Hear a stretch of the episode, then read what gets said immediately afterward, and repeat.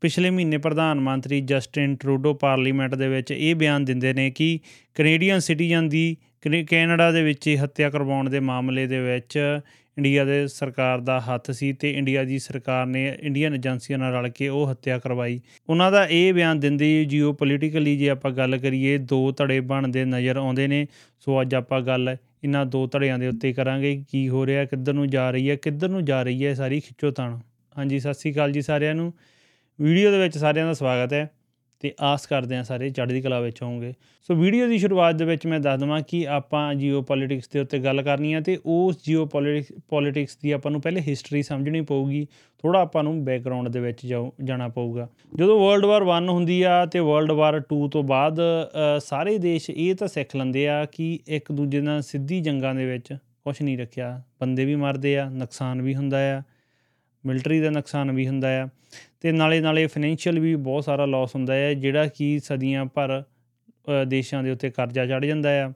ਤੇ ਤਾਂ ਕਰਕੇ ਸਿੱਧੀਆਂ ਜੰਗਾਂ ਲੜਨ ਦਾ ਕੋਈ ਫਾਇਦਾ ਨਹੀਂ ਵਰਲਡ ਵਾਰ 2 ਤੋਂ ਬਾਅਦ ਇਹ ਸਮਝਿਆ ਜਾਂਦਾ ਆ। ਸੋ ਯੂ ਐਸ ਏ ਤੇ ਸੋਵੀਅਤ ਯੂਨੀਅਨ ਦੇ ਵਿੱਚ ਲਗਾਤਾਰ ਕੋਲਡ ਵਾਰ ਚੱਲਦੀ ਆ ਜਿਹੜੀ ਕਿ ਦਹਾਕਿਆਂ ਦੀ ਕੋਲਡ ਵਾਰ ਹੁੰਦੀ ਆ ਤੇ 1991 ਦੇ ਵਿੱਚ ਉਹ ਕੋਲਡ ਵਾਰ ਖਤਮ ਹੁੰਦੀ ਆ ਜਦੋਂ ਸੋਵੀਅਤ ਯੂਨੀਅਨ ਟੁੱਟਦਾ। ਇਹ ਗੱਲ ਇਸ ਕਰਕੇ ਵੀ ਦੱਸਣੀ ਜ਼ਰੂਰੀ ਸੀ ਕਿ ਆਪਾਂ ਨੂੰ ਥੋੜੀ ਅੱਜ ਦੀ ਵੀਡੀਓ ਸਮਝਣ ਦੇ ਵਿੱਚ ਆਸਾਨੀ ਹੋਵੇ ਕਿ ਕੋਲਡ ਵਾਰ ਹੈ ਕੀ ਆ, ਕੀ ਆਪਾਂ ਕੋਲਡ ਵਾਰ ਵੱਲ ਵਧ ਰਹੇ ਆ। ਸੋ ਦੁਨੀਆ ਦੇ ਜੇ ਆਪਾਂ ਅੱਜ ਦੇ ਜੀਓਪੋਲੀਟੀਕਲ ਇਸ਼ੂਆਂ ਦੇ ਬਾਰੇ ਗੱਲ ਕਰੀਏ ਤਾਂ ਜਿਹੜੇ ਵੱਡੇ ਇਸ਼ੂ ਨੇ ਉਹ ਹੈਗੇ ਟੈਰਰਿਜ਼ਮ ਹੋ ਗਿਆ এনवायरमेंट ਦਾ ਹੋ ਗਿਆ, ਹਨਾ ਗਲੋਬਲ ਵਾਰਮਿੰਗ ਹੋ ਗਈ। ਪਰ ਜਿਹੜਾ ਯੂ ਐਸ ਏ ਤੇ ਚਾਈਨਾ ਦਾ ਕਨਫਲਿਕਟ ਆ। ਯੂ ਐਸ ਏ ਤੇ ਚਾਈਨਾ ਦੇ ਜਿਹੜੇ ਰਿਲੇਸ਼ਨ ਆ, ਉਹ ਸਭ ਤੋਂ ਵੱਡਾ ਮੁੱਦਾ ਇਸ ਖਿੱਚੋਤਾਣ ਦਾ ਮੈਨੂੰ ਲੱਗਦਾ ਬਣ ਰਿਹਾ ਆ। ਕਿਉਂ ਸ, ਯੂ ਐਸ ਏ ਨੂੰ ਕਿਤੇ ਨਾ ਕਿਤੇ ਲੱਗਦਾ ਹੈ ਕਿ ਉਹਨਾਂ ਦੀ ਜਿਹੜੀ ਸਰਪੰਚੀ ਆ ਨਾ, ਉਹ ਕਿਤੇ ਜਾਂਦੀ ਰਹਿਣੀ ਆ। ਉਹ ਵੈਸੇ ਤਾਂ ਯੂ ਐਸ ਏ ਬਿਨਾ ਵੋਟਾਂ ਤੋਂ ਹੀ ਸਰਪੰਚ ਬਣਿਆ ਆ। ਉਹਨਾਂ ਨੂੰ ਲੱਗਦਾ ਹੈ ਵੀ ਕਿਤੇ ਸਾਡੀ ਸਰਪੰਚੀ ਨਾ ਚੱਲ ਜਾਵੇ। ਆਪਣੇ ਪਿੰਡਾਂ 'ਚ ਵੀ ਦੇਖਿਓ ਕਿਤੇ ਧਿਆਨ ਮਾਰ ਕੇ, ਆਪਣੇ ਪਿੰਡਾਂ 'ਚ ਵੀ ਹੁੰਦਾ ਨਾ, ਜਿਹੜਾ ਸਰਪੰਚੀ ਆ, ਇੱਕ ਤਰ੍ਹਾਂ ਦਾ ਈਗੋ ਹੀ ਆ ਉਹ। ਅਸੀਂ ਅੱਗੇ ਪੋਡਕਾਸਟ 'ਚ ਵੀ ਗੱਲ ਕਰਦੇ ਹੁੰਦੇ ਆ ਕਿ ਸਰਪੰਚੀ ਇੱਕ ਤਰ੍ਹਾਂ ਦਾ ਈਗੋ ਹੀ ਆ, ਕੱਢਣ ਪਾਉਣ ਨੂੰ ਉਹਦੇ ਵਿੱਚੋਂ ਕੁਝ ਹੈ ਨਹੀਂ। ਹਰੇਕ ਪਿੰਡ ਦੇ ਵਿੱਚ ਦੋ ਧੜੇ ਬਣੇ ਹੁੰਦੇ ਆ, ਇੱਕ ਪੂਰਬ ਵੱਲ ਨੂੰ ਤੁਰਿਆ ਹੁੰਦਾ ਆ ਤੇ ਇੱਕ ਤੁਰਿਆ ਹੁੰਦਾ ਪੱਛਮ ਵੱਲ ਨੂੰ। ਉਹਨਾਂ ਦੇ ਜੇ ਪਿੰਡ 'ਚ ਮਾੜੀ ਮੋਟੀ ਗੱਲਬਾਤ ਵੀ ਹੋ ਜਾਵੇ ਨਾ ਉਹਨਾਂ ਨੇ ਉਛਲ ਲਿਜਾਉਣ ਦੇ ਆ ਮਾਰਿਆਂ ਨੇ ਤੇ ਕੀ ਕਰਨਾ ਹੁੰਦਾ, ਉਹਨਾਂ ਨੂੰ ਹੁੰਦਾ ਵੀ ਸਾਡੇ ਚਾਰ ਫਾਇਦਾ ਕਿੱਧਰੋਂ ਹੋ ਜਾਵੇ ਨਾ। ਸੋ ਅੱਧੇ ਉਧਰ ਨੂੰ ਤੁਰੇ ਹੁੰਦੇ ਆ, ਅੱਧੇ ਉਧਰ ਨੂੰ ਹੁਣ ਤੁਰੇ ਹੁੰਦੇ ਆ, ਉਹ ਜਿਨ੍ਹਾਂ ਦੇ ਘਰ ਲੜਾਈ ਹੁੰਦੀ ਹੈ ਜਿਨ੍ਹਾਂ ਦਾ ਫੈਸਲਾ ਕਰਾਉਣਾ ਹੁੰਦਾ ਆ ਤੇ ਉਹ ਵਿਚਾਰੇ ਹਨਾ ਐਵੇਂ ਤੜਫਾ ਦਿੰਦੇ ਆ, ਉਹਨਾਂ ਦਾ ਐਵੇਂ ਹਨਾ ਹੋਰ ਕੌਨਫਲਿਕਟ ਵਧਾ ਦਿੰਦੇ ਆ, ਭਾਵੇਂ ਉਹਨਾਂ ਨੇ ਬਾਅਦ ਚੋਂ ਸਲਾਹ ਵੀ ਕਰ ਲੈਣੀ ਹੋਵੇ, ਉਹੀ ਹਿਸਾਬ ਯੂ ਐਸ ਏ ਦਾ ਆ। ਹੁਣ ਜੇ ਆਪਾਂ ਗੱਲ ਕਰੀਏ ਵੀ ਦੋ ਧੜੇ ਅਸਲ ਦੇ ਵਿੱਚ ਬਣ ਕਿਹੜੇ ਰਹੇ ਨੇ, ਇੱਕ ਪਾਸੇ ਤਾਂ ਵੈਸਟਰਨ ਕੰਟਰੀਜ਼ ਨੇ U S A Canada UK Australia ਤੇ ਨਿਊਜ਼ੀਲੈਂਡ ਤੇ ਕੁਝ ਹੋਰ ਜੀ7 ਦੇ ਦੇਸ਼।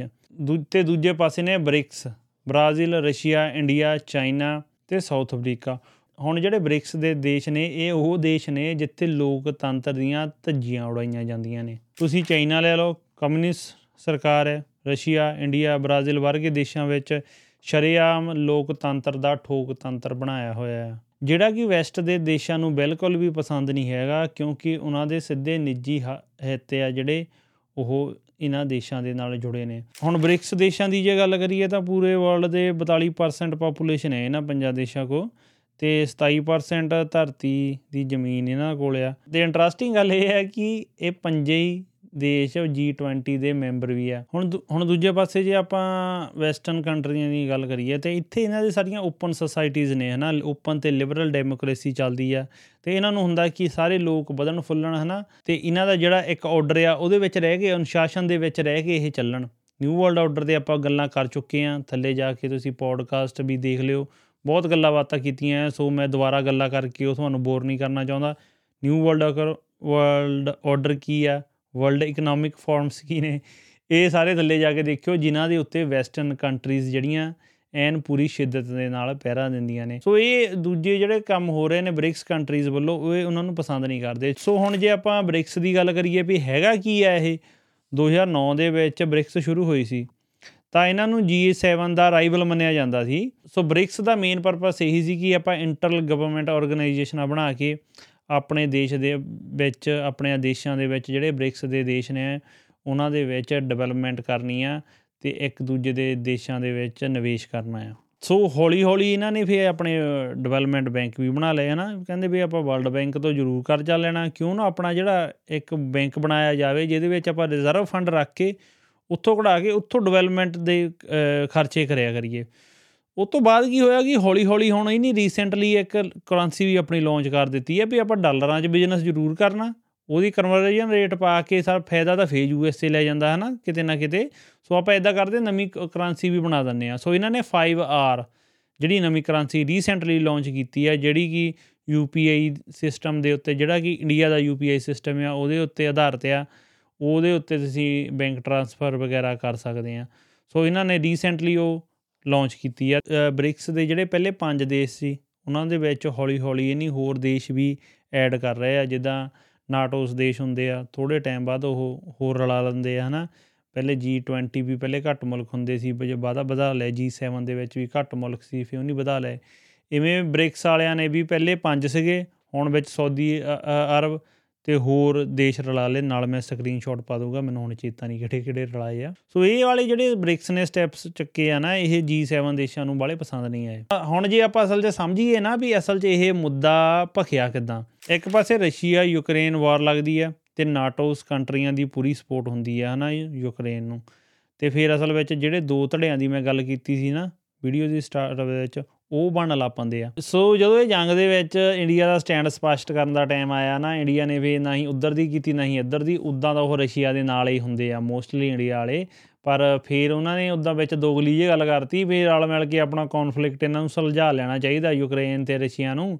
ਵੀ ਅਸੀਂ ਨਾ ਕਿਸੇ ਹਲ ਦੇ ਨਹੀਂ ਹੈਗੇ, ਵੀ ਅਸੀਂ ਪੀਸ ਭਾਲਦੇ ਆ ਨਾ, ਸ਼ਾਂਤੀ ਚਾਹੁੰਦੇ ਆ ਅਸੀਂ ਕਿਸੇ ਦੇ ਨਾਲ ਨਹੀਂ ਹੈਗੇ, ਹਨਾ। ਤੇ ਹੁੰਦਾ ਨਾ ਆਪਣੇ ਪਿੰਡਾਂ ਦੇ ਵਿੱਚ ਬਜ਼ੁਰਗ ਵੀ ਕੋਈ, ਉਹਨੇ ਵਿੱਚ ਕੋਈ ਇੱਕ ਪਾਸਾ ਨਹੀਂ ਕਰਨਾ ਹੁੰਦਾ, ਕਈਆਂ ਨੂੰ ਆਦਤ ਵੀ ਹੁੰਦੀ ਆ। ਵੀ ਮੈਂ ਇੱਕ ਪਾਸਾ ਨਹੀਂ ਕਰਨਾ ਜਾਂ ਉਧਰ ਆਰ ਪਾਰ ਨਹੀਂ ਕਹਾਣੀ ਕਰਨੀ, ਬਸ ਵਿੱਚ ਵਿਚਾਲੇ ਜੇ ਲਟਕਾ ਕੇ ਗੋਲ ਮੋਲ ਜੀ ਕਰਕੇ ਉਵੇਂ ਇੰਡੀਆ ਨਿਕਲ ਗਿਆ ਵਿੱਚੋਂ। ਹੁਣ ਜਦ ਇੰਡੀਆ ਦੀ ਸਰਕਾਰ ਹੀ ਉਹ ਵਪਾਰੀ ਚਲਾ ਰਹੇ ਹੁਣ, ਜਿਨ੍ਹਾਂ ਦਾ ਕੰਮ ਹੀ ਤੇਲ ਦਾ ਆ, ਉਹਨੇ ਦੂਜਿਆਂ ਦੀਆਂ ਜੜਾਂ 'ਚ ਤੇਲ ਤਾਂ ਫਿਰ ਦੇਣਾ ਹੀ ਸੀਗਾ ਨਾ ਸੋ ਜਦੋਂ ਫਿਰ ਨਾਟੋਸ ਕੰਟਰੀ ਨੇ ਰਸ਼ੀਆ ਦੇ ਉੱਤੇ ਸੈਂਕਸ਼ਨ ਲਾਉਣੇ ਸ਼ੁਰੂ ਕਰਤੇ, ਹਨਾ, ਤੇ ਉਲਟਾ ਫਿਰ ਰਸ਼ੀਆ ਨੇ ਵੀ ਉਹ ਨਾਟੋਸ ਕੰਟਰੀ ਦੇ ਯੂਰਪ ਦੇ ਉੱਤੇ ਹੋਰ ਸੈਂਕਸ਼ਨ ਲਾਏ। ਫਿਰ ਜਿਹੜੀ ਤੇਲ ਤੇ ਗੈਸ ਦੀ ਸਪਲਾਈ ਯੂਰਪ ਨੂੰ ਜਾਂਦੀ ਸੀ ਉਹ ਵੀ ਓਬਵੀਅਸਲੀ ਬੰਦੀ ਹੋਣੀ ਸੀ ਜਦ ਇੱਕ ਦੂਜੇ ਦੇ ਉੱਤੇ ਸੈਂਕਸ਼ਨ ਲਾਤੇ ਕਿਉਂ ਇਹ ਚਾਹੁੰਦੇ ਸੀਗੇ ਵੀ ਇਹ ਰਸ਼ੀਆ ਨੂੰ ਹਨਾ ਥੋੜਾ ਸੇਕ ਹੀ ਲੱਗੇ ਹਨਾ, ਇਹਨਾਂ ਦਾ ਫਾਈਨੈਂਸ਼ੀਅਲੀ ਇਹ ਥੋੜੇ ਡਾਊਨ ਜਾਣ ਕਿ ਉਹ ਜੰਗਾਂ ਐਵੇਂ ਜਿੱਤੀਆਂ ਜਾਂਦੀਆਂ ਹੁੰਦੀਆਂ, ਜਦੋਂ ਜੰਗਾਂ ਲੱਗਦੀਆਂ ਹੁੰਦੀਆਂ। ਗੋਲੀ ਦੇ ਨਾਲ ਉਹਨਾਂ ਕੋ ਪੂਰਾ ਵੀ ਐਮੂਨੇਸ਼ਨ ਆ ਤੇ ਇੱਧਰੋਂ ਵੀ ਪੂਰੀ ਧੱਕ ਪਈ ਜਾਂਦੀ ਆ, ਫਿਰ ਗੋਲੀਆਂ ਦੇ ਨਾਲ, ਬੰਬਾਂ ਦੇ ਨਾਲ ਤਾਂ ਕਦੇ ਜਿੱਤ ਨਹੀਂ ਹੁੰਦਾ ਹੁੰਦਾ। ਪਿੱਛੋਂ ਤੁਹਾਡੀਆਂ ਸਰਕਾਰ ਕਿਵੇਂ ਚੱਲ ਰਹੀ ਆ, ਤੁਹਾਡੀ ਆਪਣੀ ਕੰਟਰੀ ਦੇ ਵਿੱਚ ਕਿਵੇਂ ਮਾਹੌਲ ਆ, ਕਿਵੇਂ ਆ, ਤੁਸੀਂ ਫਾਈਨੈਂਸ਼ੀਅਲੀ ਕਿੰਨੇ ਸਟਰੋਂਗ ਸਟਰੋਂਗ ਆ। ਇਵੇਂ ਹੀ ਜੰਗਾਂ ਜਿੱਤੀਆਂ ਜਾਂਦੀਆਂ ਹੁੰਦੀਆਂ। ਸੋ ਇਹਨਾਂ ਨੂੰ ਨਾਟੋਸ ਕੰਟਰੀਜ਼ ਨੂੰ ਲੱਗਦਾ ਸੀ ਵੀ ਕਿਤੇ ਨਾ ਕਿਤੇ ਆਪਾਂ ਇਹਨਾਂ ਤੇ ਸੈਂਕਸ਼ਨ ਲਾਵਾਂਗੇ ਯੂਐਸ ਰਸ਼ੀਆ ਦੇ ਉੱਤੇ ਸੌਰੀ ਤੇ ਉਹਦੇ ਨਾਲ ਕਿਤੇ ਨਾ ਕਿਤੇ ਇਹ ਫਾਈਨੈਂਸ਼ੀਅਲੀ ਵੀਕ ਹੋਣਗੇ ਤੇ ਕਿਤੇ ਨਾ ਕਿਤੇ ਆਪਾਂ ਨੂੰ ਜੰਗ ਦੇ ਵਿੱਚ ਲਾਹਾ ਮਿਲੂਗਾ। ਫੇ ਜਦੋਂ ਗੱਲ ਤੇਲ ਤੇ ਹੀ ਆ ਗਈ ਹੈ ਨਾ ਫੇ ਯੂਐਨ ਨੇ ਪੁੱਛਿਆ ਇੰਡੀਆ ਨੂੰ ਵੀ ਤੁਸੀਂ ਬਾਕੀ ਦੇਸ਼ਾਂ ਤੋਂ ਤਾਂ ਸੈਂਕਸ਼ਨ ਲੱਗੀ ਜਾਂਦੇ ਆ, ਵੀ ਤੁਸੀਂ ਰਸ਼ੀਆ ਤੋਂ ਤੇਲ ਤੋਂ ਲਵਾਵਾ ਲੈਨੇ ਆ, ਵੀ ਤੁਸੀਂ ਵੀ ਘਟਾਓ ਮਾੜਾ ਜਿਹਾ। ਸੋ ਫੇ ਉਦੋਂ ਇੰਡੀਆ ਦਾ ਜਵਾਬ ਸੀਗਾ ਵੀ ਅਸੀਂ ਰਸ਼ੀਆ ਤੋਂ ਤੇਲ ਲੈਣਾ ਘਟਾ ਨਹੀਂ ਸਕਦੇ ਕਿਉਂਕਿ ਸਾਨੂੰ ਸਸਤਾ ਜਿੱਥੋਂ ਮਿਲਦਾ ਅਸੀਂ ਉੱਥੇ ਲਵਾਂਗੇ। ਤੁਸੀਂ ਸਾਨੂੰ ਸਸਤਾ ਦੇ ਦਿਓ ਤੇ ਅਸੀਂ ਹੋਰ ਕਿਤੋਂ ਲੈ ਲਵਾਂਗੇ, ਹਨਾ? ਵੀ ਜੇ ਸਾਨੂੰ ਸਸਤਾ ਪੈਂਦਾ, ਉਹ ਕਿਤੇ ਨਾ ਕਿਤੇ ਉਹ ਵੀ ਆਪਣੀ ਗੱਲਾਂ ਠੀਕ ਸੀਗੇ ਇੰਡੀਆ ਵਾਲੇ। ਪਰ ਇੱਥੇ ਗੱਲ ਇਹ ਆਉਂਦੀ ਆ ਕਿ ਇੰਡੀਆ ਵਾਲੇ ਕੀ ਕਰਦੇ ਆ ਕਿ ਜਿੰਨੀ ਹੁਣ ਬਾਕੀ ਦੇਸ਼ਾਂ ਨੂੰ ਤਾਂ ਗੈਸ ਦੀ ਸਪਲਾਈ ਤੇ ਤੇਲ ਦੀ ਸਪਲਾਈ ਜਾ ਨਹੀਂ ਸਕਦੀ। ਕਿਉਂ? ਰਸ਼ੀਆ ਤੋਂ।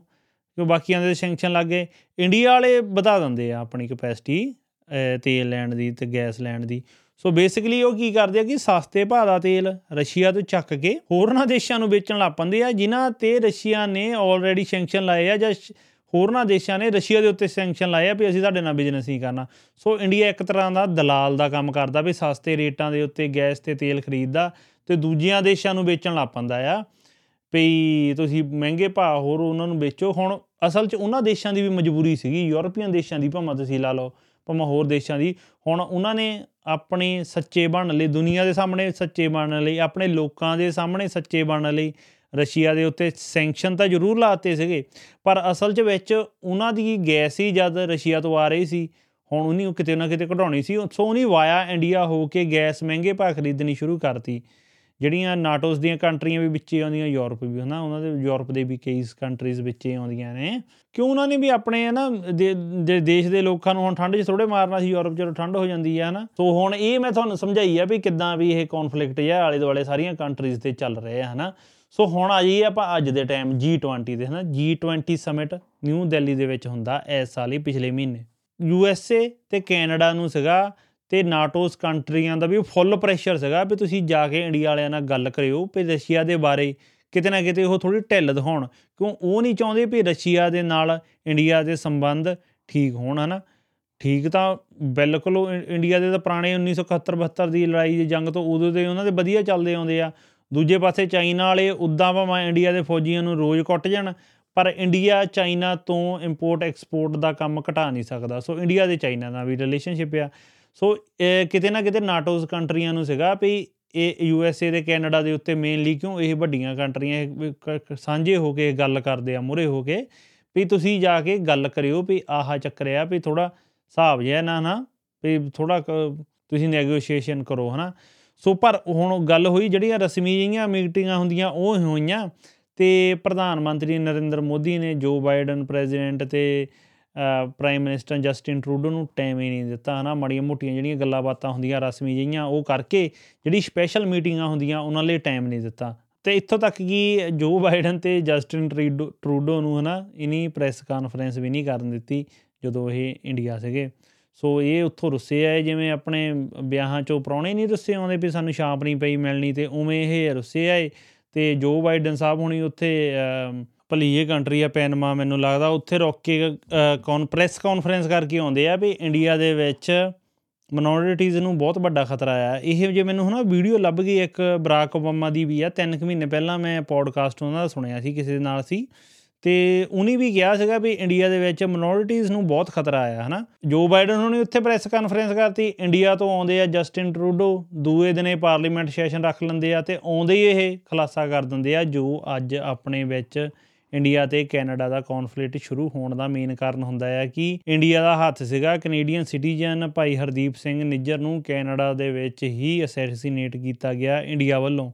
ਸੋ ਜਦੋਂ ਇਹ ਖਬਰ ਬਾਹਰ ਨਿਕਲਦੀ ਆ, ਤਾਂ ਬਵਾਲ ਮਚ ਜਾਂਦਾ ਆ। ਸੋ ਇਹਦੇ ਵਿੱਚ ਇੱਕ ਗੱਲ ਇਹ ਹੈ ਕਿ ਆਪਾਂ ਚਲੋ ਪੋਲੀਟੀਕਲੀ ਕਿਸੇ ਨੂੰ ਜੱਜ ਨਹੀਂ ਕਰਦੇ, ਕਿਸੇ ਵੀ ਕੰਟਰੀ ਨੂੰ ਜਾਂ ਕਿਸੇ ਵੀ ਲੀਡਰ ਨੂੰ, ਹਨਾ, ਉਹ ਤੁਹਾਡਾ ਆਪਣਾ ਕੰਮ ਹੈ ਕਿ ਇਹਨੂੰ ਵੋਟ ਪਾਉਣੀ ਆ।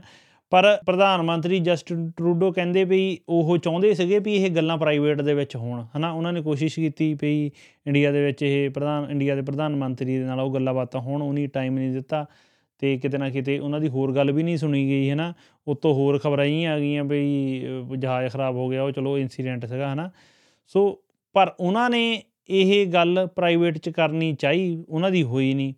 ਤੇ ਇੱਥੋਂ ਤੱਕ ਕਿ ਇਹ ਵੀ ਖਬਰਾਂ ਆਈਆਂ ਕਿ ਜਿਹੜੇ ਕੈਨੇਡਾ ਦੀਆਂ ਇਨਵੈਸਟੀਗੇਸ਼ਨ ਏਜੰਸੀਆਂ ਸੀਗੀਆਂ ਨਾ ਉਹ ਦੋ ਵਾਰੀ ਇੰਡੀਆ ਜਾ ਕੇ ਪ੍ਰਾਈਵੇਟ ਦੇ ਵਿੱਚ ਸਬੂਤ ਵੀ ਉਹਨਾਂ ਨੇ ਦਿਖਾ ਲਏ ਇੰਡੀਆ ਦੀ ਏਜੰਸੀਜ਼ ਨੂੰ ਤੇ ਉਹਨਾਂ ਨੇ ਕਿਹਾ ਵੀ ਸਾਨੂੰ ਇਨਵੈਸਟੀਗੇਸ਼ਨ ਦੇ ਵਿੱਚ ਹੈਲਪ ਕਰੋ, ਜਿਹੜੀ ਕਿ ਉਹਨੇ ਕਰਨ ਤੋਂ ਨਾ ਕਰਤੀ। ਹੁਣ ਇਹਦੇ ਉੱਤੇ ਪਹਿਲੇ ਤਾਂ ਕਿਹਾ ਜਾਂਦਾ ਹੈ ਕਿ ਇੰਡੀਆ ਤੇ ਕੈਨੇਡਾ ਦਾ ਹੀ ਬਣਾ ਦਿੱਤਾ ਜਾਂਦਾ ਮਸਲਾ। ਸੋ ਹੌਲੀ ਹੌਲੀ ਜਦੋਂ ਪਰਤਾ ਖੋਲਦੀਆਂ ਤਾਂ ਇਹ ਪਤਾ ਲੱਗਦਾ ਕਿ ਜਿਹੜੀਆਂ ਫਾਈਵ ਆਈਜ਼ ਕੰਟਰੀਜ਼ ਨੇ, ਜਿਨ੍ਹਾਂ ਦੇ ਵਿੱਚ Canada U S Australia New Zealand ਤੇ ਇੰਗਲੈਂਡ ਨੇ ਉਹਨਾਂ ਦੀਆਂ ਜਿਹੜੀਆਂ ਇਨਵੈਸਟੀਗੇਸ਼ਨ ਏਜੰਸੀਆਂ ਨੇ ਸਾਂਝੇ ਤੌਰ ਤੇ ਇਨਵੈਸਟੀਗੇਸ਼ਨ ਕਰਕੇ ਉੱਤੇ ਕਿਸੇ ਇੱਕ ਦੇਸ਼ ਦੀ ਇਨਵੈਸਟੀਗੇਸ਼ਨ ਏਜੰਸੀ ਨੇ ਪ੍ਰੂਫ ਇਕੱਠੇ ਕੀਤੇ ਆ ਜਿਸ ਤੋਂ ਪਤਾ ਲੱਗਿਆ ਕਿ ਇਹਦੇ ਵਿੱਚ ਇੰਡੀਅਨ ਕੌਂਸੂਲੇਟ ਦਾ ਇੱਕ ਬੰਦਾ ਤੇ ਇੰਡੀਅਨ ਏਜੰਸੀਆਂ ਸ਼ਾਮਲ ਸੀਗੀਆਂ ਤੇ ਉਹ ਫਾਈਵ ਆਈਜ਼ ਦਾ ਮੋਸਟ ਸਲਾਈਟਲੀ ਮੈਨੂੰ ਲੱਗਦਾ ਹੈ ਕਿ ਬੰਦਾ ਤੇ ਖਬਰਾਂ ਵੀ ਇਹ ਆ ਰਹੀਆਂ ਹੈ ਕਿ ਜਿਹੜੀ ਏਜੰਸੀ ਆ ਉਹ ਯੂ ਐਸ ਦੀ ਐਫ ਬੀ ਆਈ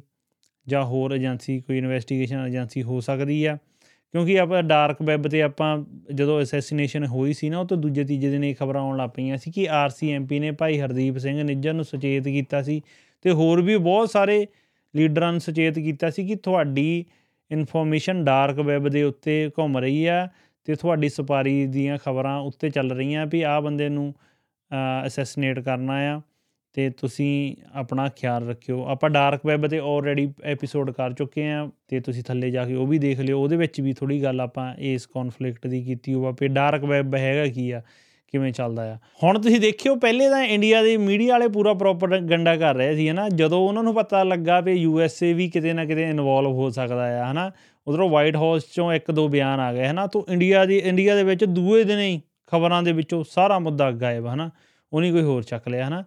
ਜਾਨੀ ਕਿ ਇੱਕ ਤਰ੍ਹਾਂ ਦਾ ਦੁਨੀਆ ਦੇ ਵਿੱਚ ਇੰਡੀਆ ਤੇ ਕੈਨੇਡਾ ਦੇ ਵਿੱਚ ਜਿਹੜਾ ਕਨਫਲਿਕਟ ਜਿਹੜਾ ਸ਼ੁਰੂ ਹੋਇਆ, ਉਹ ਹੌਲੀ ਹੌਲੀ ਦੋ ਧੜਿਆਂ ਦੇ ਵਿੱਚ ਬਦਲ ਗਿਆ। ਇੱਕ ਪਾਸੇ ਬ੍ਰਿਕਸ ਚਲ ਗਿਆ, ਹਨਾ? ਹੁਣ ਤੁਸੀਂ ਰੀਸੈਂਟਲੀ ਨਾ ਪੂਤਿਨ ਰਸ਼ੀਆ ਦੇ ਪ੍ਰੈਜ਼ੀਡੈਂਟ ਦੀ ਹੈ ਨਾ ਇੰਟਰਵਿਊ ਦੇਖੀ ਹੋਣੀ ਆ ਤੇ ਉਹ ਕਹਿ ਰਿਹਾ ਹੈ ਕਿ ਟਰੂਡੋ ਆ ਜਿਹੜਾ ਈਡੀਅਟ ਆ, ਹਨਾ? ਪ੍ਰਧਾਨ ਮੰਤਰੀ ਕੈਨੇਡਾ ਦਾ ਵੀ ਈਡੀਅਟ ਆ ਤੇ ਜਿਹੜਾ ਇੰਡੀਆ ਦਾ ਪ੍ਰਧਾਨ ਮੰਤਰੀ ਆ ਹੀ ਇਜ਼ ਅ ਵਾਈਜ਼ ਮੈਨ ਕਹਿੰਦਾ ਹੀ ਉਹ ਵਿਸ਼ਵ ਗੁਰੂ ਆ ਕਹਿੰਦਾ। ਸੋ ਉਹਨੇ ਆਪਣਾ ਜਾਨੀ ਕਿ ਦੱਸਤਾ ਵੀ ਮੈਂ ਕਿਹਦੇ ਆਲਿਆ ਹਨਾ? ਯੂ ਐਸ ਏ ਨੂੰ ਦੱਸਣ ਦੀ ਲੋੜ ਨਹੀਂ, ਕਿਉਂ? ਯੂ ਐਸ ਏ ਕੈਨੇਡਾ ਨੂੰ ਨਿਊਕਲੀਅਰ ਸ਼ੈਲਟਰ ਦਿੰਦਾ ਆ, ਜਿਵੇਂ ਯੂ ਐਸ ਏ ਦੀ ਤੇ ਕੈਨੇਡਾ ਦੀ ਟ੍ਰੀਟੀ ਹੋਈ ਆ ਵੀ ਯੂ ਐਸ ਏ ਕੈਨੇਡਾ ਨੂੰ ਨਿਊਕਲੀਅਰ ਸ਼ੈਲਟਰ ਦਊਗਾ, ਯੂ ਐਸ ਏ ਹੋਰ ਦੇਸ਼ਾਂ ਨੂੰ ਵੀ ਦਿੰਦਾ, ਜਾਪਾਨ ਨੂੰ ਵੀ ਦਿੰਦਾ ਆ, ਹੋਰ ਜਿਹੜੇ ਸਾਊਥ ਅਮਰੀਕਾ ਦੇ ਕੋਈ ਛੋਟੇ ਦੇਸ਼ ਆ, ਟਾਪੂ ਆ, ਉਹਨਾਂ ਨੂੰ ਵੀ ਸ਼ੈਲਟਰ ਦਿੰਦਾ, ਨਿਊਕਲੀਅਰ ਸ਼ੈਲਟਰ, ਵੀ ਤੁਹਾਨੂੰ ਕਿਤੇ ਲੋੜ ਪਈ, ਨਾਲ ਖੜੇ ਆ ਅਸੀਂ, ਹੈਗੇ ਆ ਅਸੀਂ, ਹਨਾ? ਸੋ ਹੁਣ ਇਹ ਜਿਹੜੇ ਦੋ ਦੇਸ਼ਾਂ ਦੇ ਦੋ ਧੜੇ ਬਣ ਰਹੇ ਆ, ਇਹਦੀ ਗੱਲ ਥੋੜੀ ਥੋੜੀ ਹੁਣ ਸਮਝ ਆਉਣ ਲੱਗਦੀ ਆ ਵੀ ਇਹ ਕਿਤੇ ਨਾ ਕਿਤੇ ਕੋਲਡ ਵਾਰ ਦੀ ਸਟਾਰਟ ਆ। ਹੁਣ ਲੋਕਲੀ ਜੇ ਪੋਲਿਟਿਕਸ ਦੀ ਗੱਲ ਕਰੀਏ, ਜਦੋਂ ਇਹ ਕਨਫਲਿਕਟ ਹੋਇਆ ਸੀ ਨਾ, ਲੋਕਾਂ ਨੂੰ ਲੱਗਦਾ ਸੀ ਵੀ ਸ਼ਾਇਦ ਜਸਟਿਨ ਟਰੂਡੋ ਨੇ ਨਾ ਇਹ ਵੋਟਾਂ ਦੇ ਕਰਕੇ ਕੀਤਾ, ਵੀ ਸਿੱਖਾਂ ਦੀਆਂ ਵੋਟਾਂ ਲਾਉਂਗਾ ਇਹਦੇ ਵਿੱਚ। ਹੁਣ ਪਹਿਲੀ ਗੱਲ ਤਾਂ ਵੋਟਾਂ ਨੂੰ ਬਹੁਤ ਟਾਈਮ ਪਿਆ ਹਜੇ ਕੈਨੇਡਾ ਦੇ ਵਿੱਚ, ਹਨਾ? ਦੋ, ਸਵਾ ਦੋ ਸਾਲ ਪਏ ਆ, ਹਨਾ? ਇੰਨੀ ਛੇਤੀ ਮੈਨੂੰ ਨਹੀਂ ਲੱਗਦਾ ਕੋਈ ਹਨਾ ਆਪਣੀ ਹਵਾ ਬਣਾਉਣ ਨੂੰ ਫਿਰਦਾ ਹੋਊਗਾ। ਨਾਲੇ ਸਿੱਖਾਂ ਦੀ ਵੋਟ 7 ਲੱਖ ਵੋਟ ਆ ਕੈਨੇਡਾ ਦੇ ਵਿੱਚ, ਸਿਟੀਜ਼ਨ ਨੇ ਜਿਹੜੇ ਲੋਕੀ। ਤੇ ਉਹ 7 ਲੱਖ ਵੀ ਸਿੱਖਾਂ ਦੀ ਵੋਟ ਜਾਨੀ ਕਿ ਸਵਿੰਗ ਵੋਟ ਮੰਨੀ ਜਾਂਦੀ ਹੈ ਜਿਹੜੀ ਆਪਣੀ ਇੱਥੇ ਕੈਨੇਡਾ ਦੀ ਹੈ ਤੇ ਉਹਦੇ ਵਿੱਚ ਹੁੰਦਾ ਹੈ ਵੀ ਜਿੱਧਰ ਨੂੰ ਭੁਗਤ ਜਾਣ, ਉਧਰ ਦੀਆਂ ਜਿੱਦਾਂ 5-7 ਸਰੀ ਦੀਆਂ ਹੋ ਗਈਆਂ ਸੀਟਾਂ 5-7 ਤੁਸੀਂ ਬ੍ਰੈਂਪਟਨ ਦੀਆਂ ਲਾ ਲਓ ਹਨਾ, ਤੇ ਇੱਕ ਦੋ ਐਡਵੈਂਟਨ ਦੀਆਂ ਇੱਕ ਦੋ ਕੈਲਗਰੀ ਦੀਆਂ, ਆਈ ਥਿੰਕ ਹਨਾ ਉੱਚੋ ਜਿੱਦੇ ਹੁੰਦੇ ਆ। ਤੇ ਉੱਥੋਂ ਬਸ ਨਿਕਲਦੀਆਂ ਜਾਣਗੇ 14-15 ਸੀਟਾਂ ਤੇ ਸਵਿੰਗ ਵੋਟ ਸਿੱਖਾਂ ਦੀ ਜਿਹੜੀ ਕੰਮ ਕਰਦੀ ਆ, ਉਹ ਉਧਰ ਭੁਗਤ ਜਾਵੇ, ਉਹ ਜਿੱਤ ਜਾਂਦੇ ਆ। ਪਹਿਲੇ ਉਹ ਕੰਜ਼ਰਵੇਟਿਵਾਂ ਨੂੰ ਭੁਗਤਦੇ ਹੁੰਦੇ ਸੀ, ਹਨਾ? ਬ੍ਰੈਂਪਟਨ ਦੇ ਵਿੱਚ ਉਹ ਉਧਰ ਜਿੱਤ ਜਾਂਦੇ ਹੁੰਦੇ ਸੀ। ਲਿਬਰਲ ਹੁਣ ਆਪਣੇ ਜਿਹੜੇ ਪੰਜਾਬੀ ਐਮਪੀਜ਼ ਆਉਣ ਲੱਗੇ ਆ, ਹੁਣ ਰੀਸੈਂਟਲੀ ਜਿਹੜੇ ਆਉਣ ਲੱਗੇ ਆ, ਹੁਣ ਥੋੜਾ ਲਿਬਰਲ ਸਾਲ ਚ ਝੁਕਾਇਆ ਪਰ ਇਸ ਸਾਲ ਜੇ ਪੋਲੀਟੀਕਲੀ ਆਪਾਂ ਗੱਲ ਕਰੀਏ, ਇਸ ਸਾਲ ਕੰਜ਼ਰਵੇਟਿਵ ਵੱਲ ਥੋੜਾ ਜਿਹਾ ਝੁਕਾਅ ਵਧ ਰਿਹਾ ਸੀ ਲੋਕਾਂ ਦਾ। ਆਪਣਿਆਂ ਦਾ, ਪਰ ਮੈਨੂੰ ਲੱਗਦਾ ਇਸ ਕਰਕੇ ਹੁਣ ਕਿੰਨਾ ਕੁ ਫ਼ਰਕ ਪਊਗਾ। ਇਹ ਜਦੋਂ ਵੋਟਾਂ ਪੈਣਗੀਆਂ, ਉਦੋਂ ਦੱਸਿਆ ਜਾਊਗਾ। ਦੂਜੇ ਪਾਸੇ ਇਹ ਵੀ ਕਹਿੰਦੇ ਆ ਵੀ ਜਿਹੜੀਆਂ ਇੰਡੀਆ 'ਚ ਵੋਟਾਂ ਹੋਣੀਆਂ ਆ, ਉਹਦੇ ਵਿੱਚ ਉਹਨਾਂ ਨੂੰ ਪੋਲਰਾਈਜੇਸ਼ਨ ਕਰਨ ਦੀ ਈਜ਼ੀ ਹੋ ਗਿਆ। ਉਹਨੂੰ ਪੋਲਰਾਈਜ਼ ਕਰ ਸਕਦੇ ਇੰਡੀਆ ਦੇ ਵਿੱਚ। ਬਾਕੀ ਇਹ, ਬਾਕੀ ਇਹਦੇ ਵਿੱਚ ਜੇ ਸਮਝਿਆ ਜਾਵੇ, ਮੈਨੂੰ ਲੱਗਦਾ ਕਿ ਇਹ ਜਿਹੜੀ ਧੜੇਬਾਜ਼ੀ ਆ, ਜਾਂ ਇੱਕ ਦੂਜੇ ਦੇ ਨਾਲ ਹਨਾ ਕਨਫਲਿਕਟ ਵਧਾਉਣ ਦੀ ਕੋਸ਼ਿਸ਼ ਕਰ ਰਹੇ ਆ, ਇਹ ਕਿਤੇ ਨਾ ਕਿਤੇ ਇਕਨੋਮੀ ਨੂੰ ਸਾਹ ਦਿਵਾਉਣ ਦੀਆਂ ਵੀ ਕੋਸ਼ਿਸ਼ਾਂ ਨੇ। ਕਿਉਂਕਿ ਇਕਨੋਮੀ ਜਿੰਨੀ ਕੁ ਥੱਲੇ ਡਿੱਗ ਗਈ ਆ, ਉਹ ਪੈਸਾ ਪੰਪ ਕਰਕੇ ਜਾਂ ਕੰਮ ਚਲਾ ਕੇ ਉਹ ਕਦੇ ਵੀ ਉੱਪਰ ਨਹੀਂ ਆ ਸਕਦੀ। ਸੋ ਇਹ ਲੋਕਾਂ ਦੇ ਵਿੱਚ ਅਨਸਰਟੇਨਟੀ ਉਹ ਵਧਾਉਣਾ ਚਾਹੁੰਦੇ ਆ, ਹਨਾ? ਚਾਹੁੰਦੇ ਆ ਕਿ ਲੋਕ ਡਰਨ ਡਰਾ ਡਰੂ ਕੇ ਕਿਸੇ ਤਰ੍ਹਾਂ ਲੋਕਾਂ ਨੂੰ ਉਹ ਭਲਾਈਏ, ਉਹ ਮੁੱਦਾ ਜਿਹੜਾ ਮੇਨ ਮੁੱਦਾ ਆ, ਹਨਾ? ਬੇਰੋਜ਼ਗਾਰੀ ਦਾ, ਲੋਕਾਂ ਦੀ ਰੋਟੀ ਦਾ, ਹਨਾ? ਮਹਿੰਗਾਈ ਦਾ, ਹਨਾ? ਲੋਕਾਂ ਕੋਲ ਰਹਿਣ ਲਈ ਛੱਤਾਂ ਹੈ ਨਹੀਂ। ਉਹ ਮੁੱਦਾ ਕਿਤੇ ਨਾ ਕਿਤੇ ਕਹਿੰਦੇ ਆ ਵੀ ਕਿਤੇ ਆਪਾਂ ਦੱਬਿਆ ਜਾਵੇ ਤੇ ਲੋਕਾਂ ਦੇ ਵਿੱਚ ਅਨਸਰਟੇਨਟੀ ਜੀ ਪੈਦਾ ਕੀਤੀ ਜਾਵੇ, ਜਿਹਦੇ ਕਰਕੇ ਇਕਨੋਮੀ ਨੂੰ ਥੋੜਾ ਸਾਹ ਦਵਾਇਆ ਜਾਵੇ, ਹਨਾ? ਜਦੋਂ ਹੁਣ ਮੈਂ ਆ ਵੀਡੀਓ ਸ਼ੂਟ ਕਰ ਰਿਹਾ ਆ, ਹਨਾ? ਹੁਣੇ ਮੈਂ ਨਿਊਜ਼ 'ਚ ਪੜ੍ਹ ਕੇ ਆਇਆ ਕਿ ਇਜ਼ਰਾਈਲ ਤੇ ਪੈਲੇਸਟਾਈਨ ਦਾ ਕਨਫਲਿਕਟ ਹੈ ਉੱਥੇ ਸ਼ੁਰੂ ਹੋ ਗਿਆ, ਪੈਲੇਸਟੀਨੀਆਂ ਨੇ, ਹਮਸ ਨੇ ਇਜ਼ਰਾਈਲ ਦੇ ਉੱਤੇ ਅਟੈਕ ਕਰਤਾ ਹੈ ਤੇ ਵਾਪਸ ਇਜ਼ਰਾਈਲ ਨੇ ਵੀ ਪੈਲੇਸਤੀਨ ਦੇ ਉੱਤੇ ਅਟੈਕ ਕਰਤਾ ਹੈ ਪੈਲੇਸਤੀਨੀਆਂ ਦੇ ਉੱਤੇ। ਸੋ ਹੁਣ ਜਿੱਦਾਂ ਆਪਾਂ ਵੀਡੀਓ ਦੀ ਸ਼ੁਰੂਆਤ 'ਚ ਗੱਲ ਕੀਤੀ ਸੀ ਕਿ ਜੰਗ ਦੇ ਨਾਲ ਕਿਸੇ ਨੂੰ ਕੋਈ ਫਾਇਦਾ ਨਹੀਂ ਹੁੰਦਾ।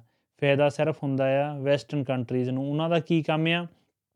ਕਿ ਉਧਰ ਈਸਟ ਦੇ ਵਿੱਚ ਲੜਾਈ ਪਵਾ ਦਿਓ ਤੇ ਆਪਣਾ ਤਾਂ ਇੱਧਰ ਵਧੀਆ ਚੱਲੀ ਜਾਂਦਾ ਆ ਤੇ ਇੱਧਰ ਆਪਣੀ ਇਕਨੋਮੀ ਹੈ ਨਾ ਚੱਕ ਦਿਓ। ਸੋ ਤੁਹਾਡਾ ਕੀ ਕਹਿਣਾ ਹੈ ਇਸ ਪੂਰੇ ਕਨਫਲਿਕਟ ਬਾਰੇ? ਕਮੈਂਟ ਕਰਕੇ ਮੈਨੂੰ ਜਰੂਰ ਦੱਸਿਓ। ਵੀਡੀਓ ਨੂੰ ਲਾਈਕ ਕਮੈਂਟ ਕਰ, ਜਰੂਰ ਕਰਿਆ ਕਰੋ ਜਾਂ ਸ਼ੇਅਰ ਵੀ ਕਰ ਦਿਆ ਕਰੋ। ਸਬਸਕ੍ਰਾਈਬ ਤਾਂ ਤੁਸੀਂ ਕਰਨਾ ਹੀ ਪੈਣਾ ਹੀ ਆ। ਤੁਹਾਨੂੰ ਜੇ ਇੱਥੇ ਤੱਕ ਵੀਡੀਓ ਤੁਸੀਂ ਦੇਖ ਲਈ ਆ ਕਮੈਂਟ ਕਰ ਦਿਆ ਕਰੋ ਐਲਗੋਰਿਦਮ ਥੋੜਾ ਲੱਗਦਾ ਹੈ, YouTube ਵਾਲਿਆਂ ਨੂੰ ਲੱਗਦਾ ਵੀ ਇਹ ਠੀਕ ਆ ਠੀਕ ਠਾਕ ਜਿਹਾ ਵੀਡੀਓ ਇਹਨਾਂ ਦੀ ਹੁੰਦੀ ਆ, ਹਨਾ? ਸੋ, ਉਹ ਕਰ ਦਿਆ ਕਰੋ ਤੇ ਮਿਲਦੇ ਆ ਅਗਲੀ ਵੀਡੀਓ ਦੇ ਵਿੱਚ।